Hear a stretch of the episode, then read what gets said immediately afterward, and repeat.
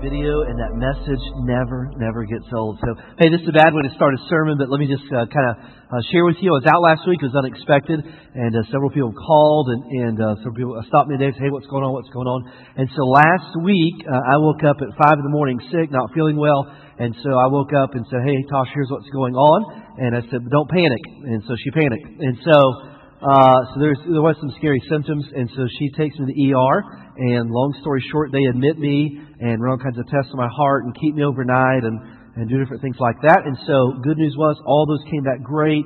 Uh, so your heart is. Uh, you always ask me the same question. Now, how's your diet? You know what I was telling every time? I said it's hearty. Thank you for asking. Right. And so followed up my regular doctor, and so he said, "Well, here's a couple things I think it was. It was a blood pressure spike, like 180 over 120." And uh, he said, "So here's what I think it was, and here's what we'll do about it." And so totally fixable, all those kinds of things. But we appreciate your prayers and your concerns. Several of you stopped me today, so incredibly grateful for that. And I just want to say thank you publicly to Chris Anderson. He got the call that no associate pastor likes to get on Saturday at noon. I said, "Hey, what are you doing today?" He said, "Nothing. Why?" I said, "What are you doing tomorrow?" He said, "Why?" I said, "You're preaching." And so I just appreciate him feeling on short notice. I called him afterwards. I was literally still in the hospital. And I said, How'd they go? He said, Man, I was awesome. And so I don't, you'll have to listen. I don't know. I'm teasing. Well, so it's so good to be back with you. So good to have many of you back from the snowpocalypse last week. I saw there were a few hundred people missing last week for the weather, and so I understand that. So just good to be back together with you and in the church this morning. So uh, let me invite you to take your Bibles and turn to Galatians chapter one. Uh, we are heading, uh, rounding third and heading for home uh, in our fast track series. We began with a eight week series, and the goal was to go from Genesis to Revelation in eight weeks and basically break up the Bible into large kind of sections and then recognize that each of those sections kind of has a big picture or central theme. And really, when you see that theme, what you find is this is that the Bible is not a bunch of loosely disconnected stories and moral lessons and object lessons. That is one continuous story about God pursuing people consistently despite their inconsistent response. And that culminates, that whole story culminates in the person and work of Jesus Christ, just like the little bumper video showed uh, that we were walking through. And so, uh, so each uh, section we walked through, we've kind of had a history lesson so that you can follow the chronology or kind of the flow of events in God's unfolding plan uh, throughout His redemptive history. And so, as we uh, wrapped up the Old Testament, moved kind of in the New Testament, uh, if you're familiar with the New Testament, you know this, the Gospels, uh, Matthew, Mark, Luke, and John cover the life and ministry of Jesus. And so as Jesus uh, kind of is fading off the scene there in the Gospels, in Matthew chapter 28, as his ascension, he gives one final assignment to his disciples. Says, hey, listen, I'm leaving, but I'm sending another, the Comforter, the Holy Spirit, as he's describing. And what I want you to do when I leave is I want you to go and preach the gospel to every nation, baptizing them, teach them to observe all things that I've commanded you. Matthew chapter 28, verses 18 through 20. We call that the Great Commission. So that was his last kind of assignment. So the question comes, how they do? Like, did, did they do it? Did they do okay? Those kind of things. And so that story of how the apostles carried out that last mandate or mission from Jesus really is what we find in the book of Acts and in the New Testament unfolding is the birth and journey of the local church and the early church and their struggles and their victories and all of those things uh, walking through. And so, uh, so as we walk kind of through this section, uh, we're going to pick out, to tell you a little bit about the book of Acts before we get to uh, the book of Galatians. Now, this is just a little side note, a little free information, but it's important. As you study the flow of history in the scriptures, one of the things you have to understand is this that when you look at the Gospels and the Acts as a section of, of Scripture, what you need to understand is they are historical in nature. Okay, those are historical books of the New Testament. And the rest of that we would call the epistles after Acts, so Romans on, all the way to prophetic, which is Revelation. So, why do I tell you that? Because in historical sections like the Gospels and Acts, much of what you see, because it's historical, is descriptive in nature and not necessarily prescriptive for the church. Okay? Some of it is, but you've got to take the general uh, descriptive principles and apply those. And so, but much of what you see after Acts, from Romans all the way to, to Revelation, is prescriptive for what we should be doing as the church, the body of Christ in there. So not all of Acts is, is totally prescriptive, some of it's going to be descriptive in nature. So let, let me give you the book of Acts. Now, if you want to impress people, like your knowledge of the Bible and those kind of things, uh, the book of Acts is a big book. It's an important book in the, in the unfolding of God's plan, the gospel, and the church. And so, uh, let me tell you really simple how you can, you can break down the book of Acts and you can understand how Acts fits together uh, before we get to Galatians. The book of Acts is like this. Chapter 1, the Savior goes up. Chapter 2, the Spirit comes down. Chapter 3 and beyond, the church goes out. That's the whole book of Acts right there. The Savior goes up, chapter 1. The Spirit comes down, chapter 2. That's where we see the day of Pentecost. And I know we're Baptists, so that word makes us nervous. But then chapter 3, the church goes out. And as the church is going out and spreading the gospel, there's some incredible things that happen, uh, recorded for us in the book of Acts. And one of the things that happens in the book of Acts is in Acts chapter 9, a guy by the name of uh, Paul comes to Christ in an incredible way on Damascus Road, his conversion. And so he comes to know Christ, and then uh, God, God, just, you know, here's a guy who's persecuting the church and, and just an enemy of the church. This guy becomes the greatest uh, missionary ever known. And so uh, much of what we see in Paul's writing is taking place on one of his three missionary journeys that he took. We, we know that from studying the New Testament. And so on his first missionary journey, Paul writes a letter to the churches in Galatia, and that's where we find there in Galatians uh, that's taking place there. And so, so that's kind of the transition that's happening from the Old Testament and the New Testament. And what we're going to call this section today in our fast track, uh, from Acts through through First Thessalonians, is basically uh, called the church. And, and the thesis or the theme of this section is a new mission. And so why would we call it a new mission and talk about the church and the early church and the calls of the church and the call of the church and all those things? Here's why. So when God, God basically says, hey, listen, I'm going, I'm going to unfold a plan to redeem a lost and sinful world to myself. And so God has a chosen people, a nation of Israel, that they go and He says, listen, I'm going to work through you and I want you to proclaim the message of the Messiah, which is my Son.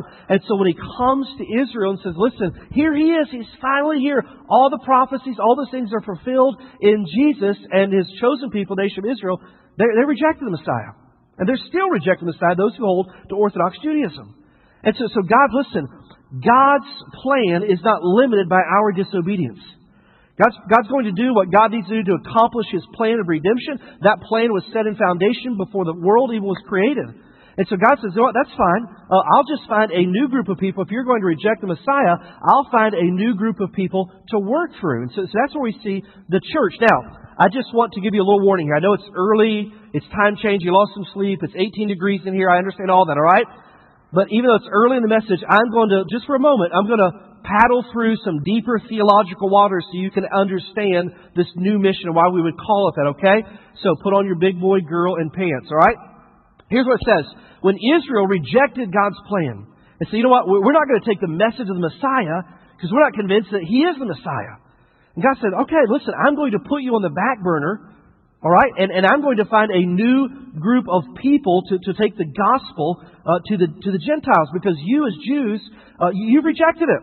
And so I'm going to find some, non, some Gentiles, some non Jews, and I'm going to work through them to advance the gospel. Where do we find that in Scripture? Romans chapter 11, verses 17 through 21 says this. It's kind of a weighty passage because there's some imagery here, so, so let me walk you through it. Romans chapter 11 says this But if some of the branches were broken off, he's describing Israel there. Some of the branches were broken off. Why? Because they became useless. They rejected the mandate and the message and the Messiah. And so they became broken off. Some of them were broken off. And you, although a wild olive shoot, now, who's that? He's talking about Gentiles.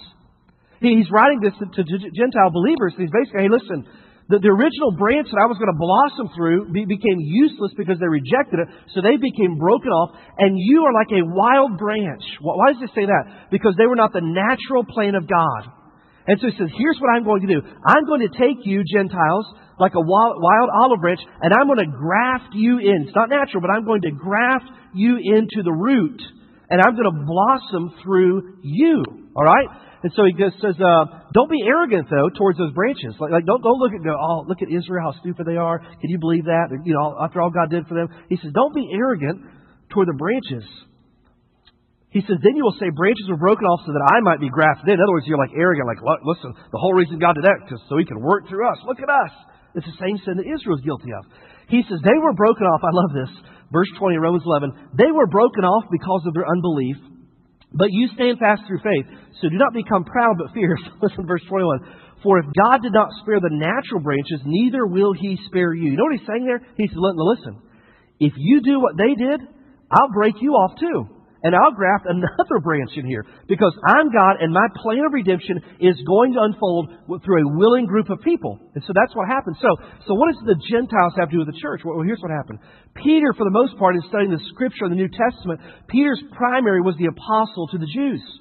And Paul's primary ministry uh, was to the Gentiles. And when you study the New Testament, the overwhelming picture of Paul's methodology was this he would go into a town and he would go right to the synagogue. Now, why would he do that? Because Paul grew up a, a, student of the law. Paul studied at the feet of a guy named Gamaliel, who was the greatest teacher of the law. And so Paul to just the best place. He had the training. And so Paul was one of the few people who could walk into the synagogue and, and just go at it with him and, and be able to be conversant, and matter of fact, superior in his knowledge of what was being taught. And so he would walk through and he began discussing the law, and they were teaching the law there in the synagogue. And then what he would do, he would take his knowledge of the law and his knowledge of Christ, and he would say, Listen, all of these things in the law that prophesied and pointed towards, let me show you how Jesus is the fulfillment of all of that. And some people would reject it and say, no, it's not him. But some people embraced it and they received the gospel and received Christ and were saved at that point in time. So what Paul do?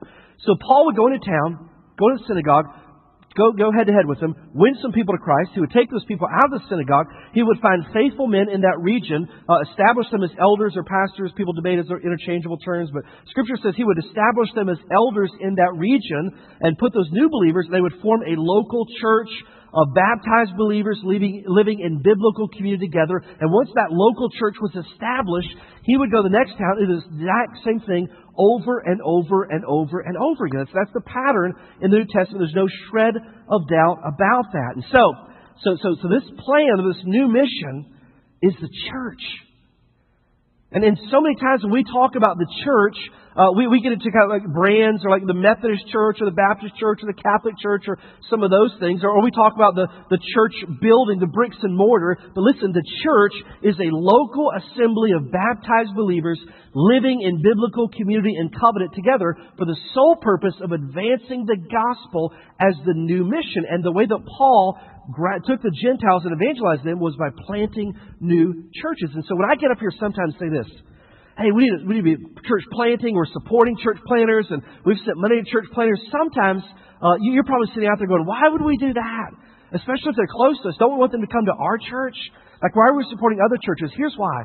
Because the goal is to advance the gospel, not to build our kingdom here at Liberty Heights Church. And God's pattern and plan for advancing the gospel is through local New Testament churches, and it's over and over in Scripture. So, so when did that start? That started in Acts chapter 2. Remember in Acts chapter 2, uh, when the Scripture says this, that uh, they were sitting around and like cloven tongues of fire came down and rested on their heads uh, in the day of Pentecost. And again, I know that word even makes some of you nervous, right? And so they, they spoke in native tongues, but they heard in their own tongue. And so that was the beginning or the birth of the church. And so, so here's what happens. And that plan for God to work through the church to reach people with the gospel and the church becoming the chosen vehicle to take the gospel to the nations, that plan will not be altered or end until Christ comes back for his church. Uh, and, and we read that in Scripture. And so that's where we'll land when we wrap up the series about the prophecy and revelation and some of those things. So, so, so, so here's what happens. So God has a new mission. And God says, Israel, if you're going to reject me, my plan will not be limited by your disobedience. And so what I'm going to do is I'm going to birth a new thing called the church. And I'm going to use Paul to establish churches. And so as Paul's traveling around on his missionary journeys, doing this thing, this new mission from God to take the gospel to the nations, Paul, on his first missionary journey, uh, writes a letter to the churches at Galatia. And Paul just basically says, hey, listen, this is the, the plan of God, but, but you're wavering a little bit here. And so this is where we pick it up. And so uh, Galatians chapter 1. Let's look at verses 1 through 10 this morning. He says, Paul, an apostle, not from men, nor through man, but through Jesus Christ and God the Father who raised him from the dead, and all the brethren who are with me to the churches of Galatia.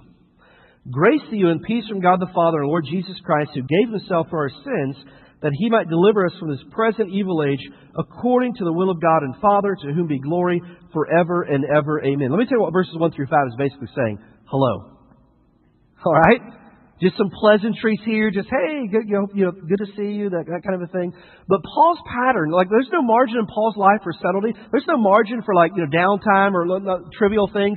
And so Paul says, hey, how you doing? Good. Right after that, in verse six, he says, what's wrong with you? Right? And so listen, imagine you see you haven't seen him for a long time. Hey, I haven't seen you. What's wrong with you? Right? That's why. I look at verse six. What's he say? He says, I marvel, like I cannot believe You are turning away so soon from Him who called you in the grace of Christ to a different gospel, which is not another, but there are some who trouble you and want to pervert the gospel of Christ. But even if we or an angel from heaven preach any other gospel to you than what we have preached to you, let him be accursed. And we have said before, so now I say again, if anyone preaches another gospel to you than what we have received, let him be accursed. For do I now persuade men or God? Do I seek to please men? For if I still please men, I would not be a bondservant of Christ. And that, that word bondservant basically is this it means a willing slave, is what that's described. It's a slave that could go free, but chooses to surrender their life to the control and leadership of the master. So he said, Listen, I've got two, two people I can please. I can either please the master as a bondservant or willing slave of Christ, or I can spend my life trying to please people. And so Paul, listen, Paul's life and played out in those things is, is a life spent on mission. And Paul got it when God said, hey, listen, there's a new mission, and, and here's what I'm going to do now to, to preach the gospel to the nations. Paul got it. Now here, but here's the question for us. If that's God's plan corporately, and God's plan corporately is achieved by us embracing it and living it out personally, the question becomes, are we doing that? And we talk a lot about being on mission. And I know that next week's the mission week, so maybe I'm getting a little excited for that, right? And so, uh, so we talk about that missions. We, we, you know, push people to missions. Those, I mean, we're just passionate about that. And so, but the question becomes, we got to sit back and say, am I living my life on mission? And the answer we want to say is, well, I hope so, or I think so. But practically speaking, the question we've got to come to is simply this. Well, well, what does that look like? Like I, like I want to be, and I hope that I am, but, but what, is, what are some characteristics of a person who is living their life on mission, pouring out their energies for the sake of the gospel? We're here in this passage in Galatians chapter 1. Paul's going to lay out for us uh, three characteristics of a person who is living on mission. This is not an exhaustive list. We could go through the scriptures, we could find other characteristics, but these are some characteristics of a person who is living on mission in Galatians chapter 1. So the first thing we find in this text is simply this, is that people on mission, foundationally, they embrace their God-given assignment. That they embrace their God-given assignment. They realize that missions is not something that a small group of people are called to. Missions is not something that happens on the other side of the world. Missions is not what happens when we get on a bus or a plane. Missions is the call of God on my life. And as a matter of fact, when you understand that, when we come together corporately, that a, that a good picture of what we are and what we're doing here is not, not so much a church and, and it says, listen, think of it this way, that we are nothing but an organized missions agency where God is sending out people to take the gospel and building up believers to advance that cause. And so Paul, the starting point for his life was he embraced the fact that this was a God-given assignment, that God had called him to this, and in Paul's personal conviction when God had called him to something, no man or no thing could pull him away from the call of God on his life. Paul describes it. Look at verse 1. He says, I'm an apostle. What does that mean? The word apostle just means a sent one. And so are we all apostles? What does that mean? Listen, the office of the apostle in Scripture, uh, some of the uh, criterion for the, truly the office of the apostle is they had to walk with Jesus uh, physically, and they had to have seen Jesus resurrected from the dead to fulfill the office of apostle. So if anyone in any church circle says, oh, I'm an apostle, they must be a couple thousand years old. Take their picture, all right? But in the sense, in an apostle, little a, we are all sent ones. And so Paul said, listen, I'm sent one but, but I'm not just sent from a church. And I'm not just sent because a group of friends said I was gifted in this. And I'm not just sent because some missions agency came along and said, hey, you should consider this. What does he say in verse 1? He says, An apostle is sent one not from men, nor through men, but through Jesus Christ and God the Father, who raised him from the dead. And you read the accounts of Paul's life in the scripture, and the adversity. You're thinking, how I mean, shipwrecks and stone, you know, left for dead be within an inch of his life, you know, be with a whip 39 times on some occasions. And you look at all that adversity, and you, there's a point in time says, man, what will it take for this guy to quit? And the foundation of everything, the reason Paul persevered through all that adversity is this fundamental call and conviction of his life that he was sent from God. And once you come to the place where you're convinced you're called of God to do something that no man or no thing can pull you from that call. Can I tell you something? That when I came here four years ago, it was not a pretty picture. And I had more than one person call me and say, Don't do it. That is a sinking ship. It doesn't matter if it's your fault. If you're on deck when it goes down, that will be on your resume. You know what my answer was over and over again? I said, listen, when I look at my experience and my gifting and the needs of that church, it's the call of God on my life. It's the call of God on my life.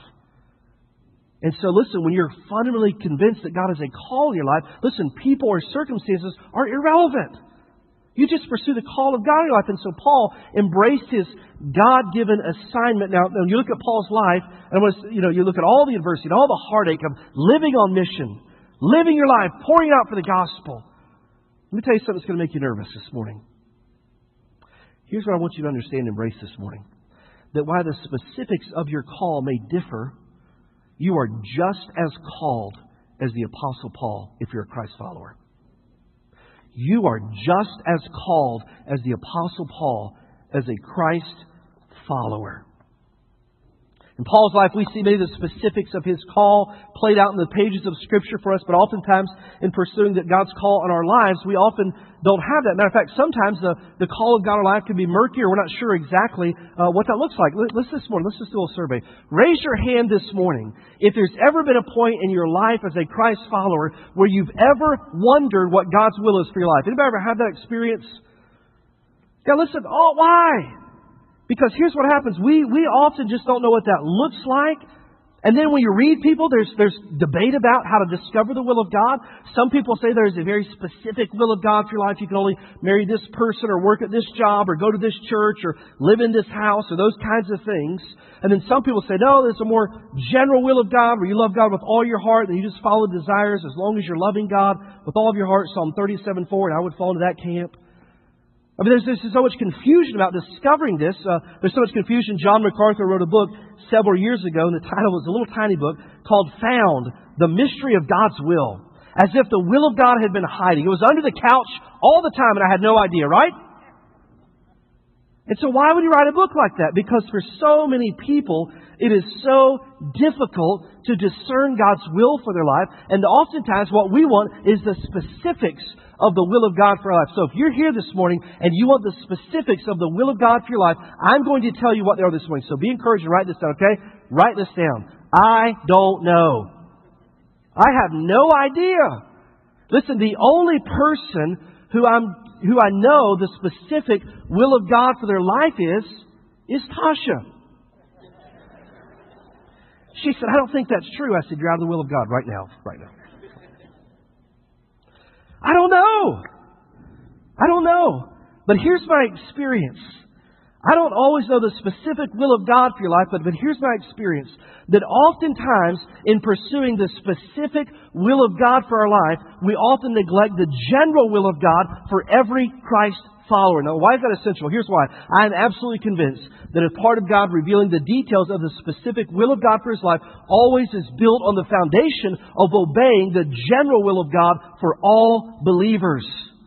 Listen, there are some things you don't have to pray about. There are some things that are in the general will of God for every single Christ follower. Let me just walk you through a few of these. 1 Thessalonians chapter 4. It is God's will that you should be sanctified, that you should avoid sexual immorality. First uh, Thessalonians chapter 4 verses 3 through 5. That each of you should learn to control his own body in a way that is holy and honorable, not in passionate lust like the heathen who do not know God. And so listen, that is the general will of God for every believer's life. You don't have to pray about it, wonder about it. Listen, it's true for every Christ follower. Let me give you another one. Matthew 6, 19 through 21. Do not lay up for yourselves treasures on earth where moth and rust destroy and where thieves break it and steal, but lay up for yourself treasures in heaven where neither moth nor rust destroys, and where thieves do not break in and steal. For where your treasure is, there your heart will be also. You don't have to wonder, is it the specific will of God for my life to be generous towards the kingdom? It's the general will of God for everyone. Ephesians 4.32. Be kind to one another, tenderhearted, forgiving one another, even as God in Christ forgave you. Listen, let me give you some news this morning. You don't have to pray and wonder, is it the specific will of God for my life to forgive? The answer is yes. And even if that other person is unrepentant, Luke 17:3, you still have a responsibility to let the bitterness and your own anger uh, flee from you. You don't have to pray about that. That's the general will of God for our lives. And discovering the specific will of God for our lives. The problem is this. The problem is this, is that we're, we're looking for some mysterious specific will. Like, like we're just, we're, we're always looking for that truth that's yet to be discovered instead of obeying the ones that are clear. We're always, we're looking for the next prayer of Jabez instead of just obeying the things that God's already laid out and in discovering the specific will of God for our lives, it always starts with pursuing the general will of God for everyone's life who's a Christ follower. I mean, think about what's the alternative? God, until you reveal to me your specific will for my life, I'm not going to obey a single general thing you've told every Christian to do until you reveal it to me. That's ridiculous. But can I tell you this? That's exactly what a lot of people spend their time doing, wondering, what is the will of God for my life? And not obeying the general will for every Christ follower, which is the foundation of those things. So, so what, what, does this have to do with the church and the new mission and Paul and all those kinds of things? I'm thrilled that you asked. Here's the answer. Here's what it has to do. Listen, it is the general will of God it is the general will of God for every single person who's a Christ follower to use their gifts and their talents and their passions to engage and advance the cause of Christ through the local church so the gospel can be made known to the nations. Listen, the whole reason Christ saved you is so that you can move on into a life of good works. Ephesians 2.10. That God created you. Why? Because of this. The reason we give evidence of our faith, and James says, by the way that we work. And so the whole plan of God for my life is, is not wondering, does God want me to be engaged? Does God want me to live on mission? Does God want me to be invested in the local church and advance the cause? Listen, that is the general will of God for everyone's life. You don't have to even pray about that. And someone said, well, I'd, I'd like for it to be a little more specific than that. Like, I, I get that and, and I understand that, but there's just some mystery about what that looks like in my life and different opportunities. Let me just make this really simple for you, all right?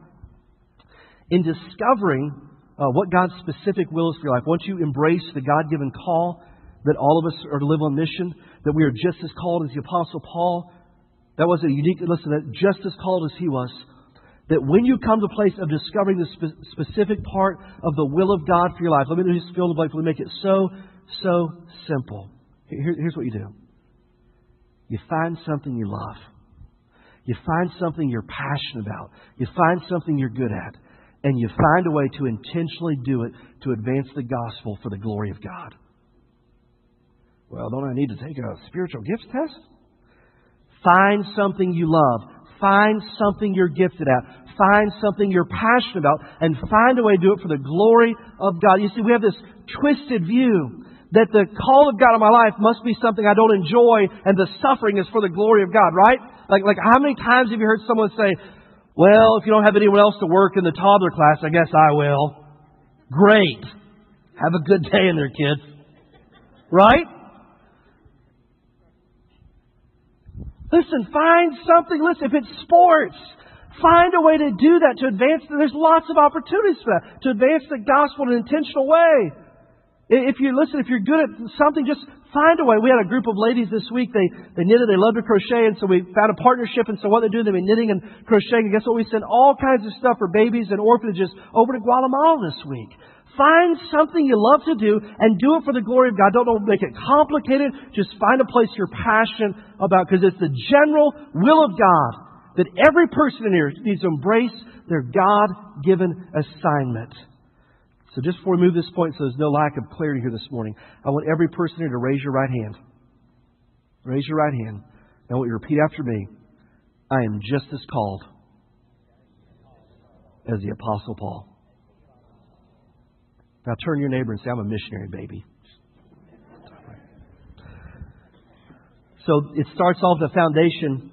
Fundamental conviction is embracing, embracing your God given assignment. People on mission just they just believe that the call of God in life is to advance the gospel. That's just a foundational conviction for them. They just pursue that. Let me tell you the second reality of a person living on mission. Second thing is this. We'll just walk through these two quickly. Second one is this. People on mission are also zealous defenders of the gospel. They are zealous defenders of the gospel. When you're pouring out your life for the sake of the gospel and living on mission, you have no margin for false gospels. You, have no margin in your life for anyone not preaching the gospel. That when you're pouring out your life for the sake of the gospel, listen, you defend it, you proclaim it, you protect it. And so you pour out your energy, you have no margin for those who preach a false gospel. This is exactly where Paul was at. Look at verses 6 and 7. I marvel. I'm, I'm astounded that you're turning away so soon from Him who called you in the grace of Christ to a different gospel, which is not another, it's not the gospel. There's some who trouble you and want to pervert the gospel of Christ. What was happening here in this context is this. Is Paul had won some people to Christ. They'd spent their whole life around in Judaism, so they knew nothing else. And so the idea that they could just receive Christ and totally be free in Christ was so foreign and radical to them. There were some people who came along, Judaizers is what we refer to later in the scripture, who came along and said, hey, that's fine. If you want to embrace Jesus, that's fine. But if you really want to seal the deal, what you need to do is also be circumcised. You also need to eat these foods and not these foods. You also need to uh, observe all these feasts and worship and festivals if you really want to make sure you're okay with God. And Paul said this. He said, I can't believe it. He said that anytime someone comes and adds something to the gospel, then it's no longer the gospel. And if it's no longer the gospel, it does not save. And can I tell you this morning that people are still promoting all kinds of false gospels that still aren't the true gospel? Let me give you a few of those that we see in our culture. Uh, so it's a legalistic gospel. Jesus gets the party started, but you have to work hard or perform certain acts to keep it going or keep it secure. You've got to, yes, you receive Christ, but, but you've got to be baptized, or yes, you can receive Christ, but you've got to speak in tongues, or yes, you can receive Christ, but you've got to follow this list of rules. This is a false gospel. Salvation is by the grace of God through faith alone. You can't add anything to grace. Once you add something to grace, it's no longer grace. And if it's not grace, it's not the gospel. And if it's not the gospel, it doesn't save. And so a false gospel, there's a legalistic gospel, there's a social gospel that's popular in our culture. That the whole purpose of the gospel is to make sure we live in a just world and you know make sure that people aren't hungry and those kinds of things. Now let me just pause here before we go on. Listen, that should be the byproduct of a person whose life has been changed by the gospel. But that is not the purpose of the gospel. That is not the purpose. The social gospel is not the gospel. There's a legalistic gospel. There is a social gospel. There is a, a churchless gospel. Focus salvation is primarily on the individual in a way that makes the community of faith kind of peripheral to God, or even some even view the church as an obstacle to pursuing true spirituality. I have a little problem with that. You say, of course you do. You work for a church, you know. Let me just tell you this. Let me just destroy the whole idea. Have you ever heard people say this? Well, like I, you know, I'm, I'm, I love Jesus, but I'm not a fan of the church or organized religion. I just always tell them, hey, listen, you'll love our church. We're crazy disorganized, right? So, but people say that. Like I like Jesus, but but not the church. Let me tell you the problem with that. I can destroy that whole system of, of theology in one verse. Here's what Acts chapter 20, verse 28 says Christ shed his blood for the church. And here's the place I've come to my own spiritual journey. I'm pro anything that Christ shed his blood for. And the scripture says that Christ shed his blood for the church. And the church is described in scripture as the bride of Christ. And so saying you love Jesus but hate the church is like telling someone, hey, I really like you, but I hate your wife. Now you may think that, but you don't say that, right? And so there's this churchless gospel, like I can be you know, I can have a personal relationship with Christ, but not a corporate relationship. And there's a prosperity gospel. You know, once you're in God's favor, the way you know you're in God's favor is financial prosperity and all those kinds of things. Listen, just turn on the TV. That's everything that you see on TV. That's a perversion of the gospel. Let me, let me tell you how I know that's not the gospel. Let me tell you a litmus test for truth. A litmus test for truth is this. If it's true, you can preach in any season, any culture, any time period, it will still be true. Why? Because truth by its very nature is objective, not subjective. And so you take that prosperity gospel and you go over to some third world country and try to preach that gospel. You'll get laughed off the stage. Why? Because it's not true over there. Why? Because truth by its very nature is objective, and if it can't hold weight in every culture, then it's not truth. And the problem with the prosperity gospel is this. Listen, when I look at all that God has for me in the abundant life, John 10 10, that Jesus, listen, the prosperity gospel isn't prosperous enough. God has so much more for me than those things. The true gospel is that Jesus Christ died to save sinners from God's wrath. And God raised him from the dead to prove he was an acceptable sacrifice to satisfy God's demand that sin be atoned for by grace alone, through faith alone.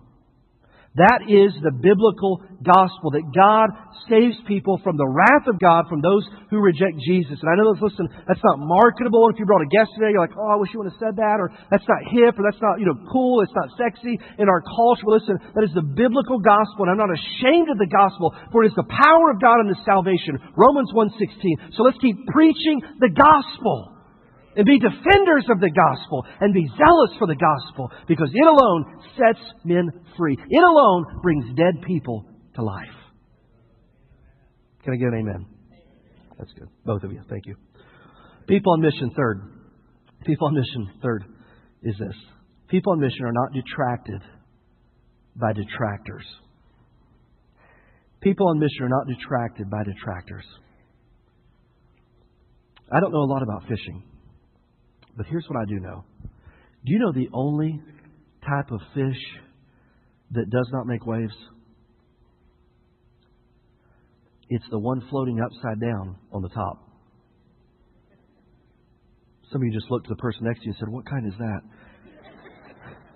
A dead one. The only fish that doesn't make waves is a dead one. And if you're swimming upstream against the tide of our culture that is anti gospel, anti Christ, you're going to make some waves if you're alive in Jesus. And so you have to decide on the front end of this missionary journey called life if when those people push back because you're making waves, you have to decide on the front end that it's the favor of God, not the applause of men, is what motivates you. Because if it's the applause of men, as soon as you get some pushback and people aren't cheering for you, guess what? Your ministry will end as soon as it started. I like to think of this section of Scripture kind of this way. Verses 6 and 7 is what Paul is standing for the, the true gospel that saves people. But then we see all the, his life poured out for the sake of the gospel. Uh, and we see, well, why, did, why was Paul so resolved through all that adversity? I like to think of verse 1 as, as one bookend, and verse 10 as another bookend. His life is spent for the gospel, verses 6 and 7. Why? On the front end, why? Because he was called of God. And so as a result of that, on the back end, verse 10, he was called of God. And at the end of the day, it's the call of God and the approval of God, not the applause of men, that keeps him going. Can I tell you this in your life? The same thing is true. The same thing is true what pushes you through adversity. Look at verse 10. What's he say? For I now persuade men or God? Do I seek to please men? For if I still please men, I would not be a bondservant of Christ. Now, I want you to listen closely. We're almost done. Listen closely. If the idol of your heart is affirmation or acceptance or approval, that is to the enemy what blood is in the water to a shark. If the idol of your life is affirmation or acceptance or approval that comes in the applause of men, that is to the enemy what blood is in the water to a shark. Because the one thing that will stop you from pursuing God's call on your life is not receiving the applause of men instead of pushing after the favor of God. Jesus said this He said, Listen, if they hated me, they're going to hate you. In my life, when I was, I didn't grow up in church, didn't go to church a whole lot, and so when I told some friends of mine, listen, I didn't grow up in church, and I wasn't always a preacher, and so you can fill in the blank on uh, some of the things that I did, and I'm not going to glory in my sin, but but but here's what happened when I when I told some friends of mine who had observed my life up to that point. I said, listen, I think God's going to, I think I'm going to ministry. They said, are you sure? Like, are you sure? Like I still run into people like, I can't believe you're a pastor. I'm like, me neither. Right? And so listen, when you embrace your God given assignment, there'll be people that say, Are you sure? Is there not someone else more gift? Are you sure God wants you to do that? And you have to decide on the front end that it is the applause of heaven, not the approval of men, that is going to motivate you through those times when there are detractors that come along, and they will come along. Most of my ministry has been leading turnaround in churches. I love it. I absolutely love it. Uh, some people look at those terrible situations, and I, I, just my heart beats for them. And they look at those, and uh, here's why I found those situations. The reason those churches are a mess is because they need a lot of change. And so I love change. You know what I've discovered in 14 years of doing this? Not everyone in the church loves change. Matter of fact, some of them makes them angry. And in leading churches, there have been detractors. Even for me. I have gotten some anonymous notes in the offering plate, and they were not love notes, all right? There are, listen, and so in my pursuing my call, it doesn't bother me when I came here, all the difficulties of the church, I could have cared less. Why? Because I was called of God, verse 1. And secondly, I could care less about what people think, but I care a lot about what God thinks. Verse 10. And you've got to decide on the front end of your life because if not, your ministry will end as soon as you get some pushback and detractors. Let me give you a paraphrase of verse 10. You know what verse 10 says in current cultural language? Haters gonna hate. So just go on and do what you gotta do for God, alright? That's exactly what verse 10 is saying. And if you don't decide on the front end that it's the favor of God instead of the applause of men, then as soon as someone comes along and says, Are you sure? You'll quit. You'll quit. Several years ago, I came across this quote from, I think I heard it from Rick Warren. Here's what he said He said, You have two choices for your life. You can waste it or you can invest it. You can waste your life in things that are temporal or you can invest in things that are eternal. And the only two things that are eternal are people and the Word of God. Scripture says of the Word, it says, Your Word, O Lord, endures forever. The only two things that are eternal are people in the Word of God. I just thought that was so powerful and so true. It just stuck with me. Uh, I should have told Rick Warren that. I should have said, you know, I've always said. That's? But it just stuck with me. I thought that was so true. And so I came across the book shortly after that, uh, written by John Piper, called "Don't Waste Your Life." And I'm like, there it is again, that theme of wasting your life. So let me just close close with a few quotes from Piper's book.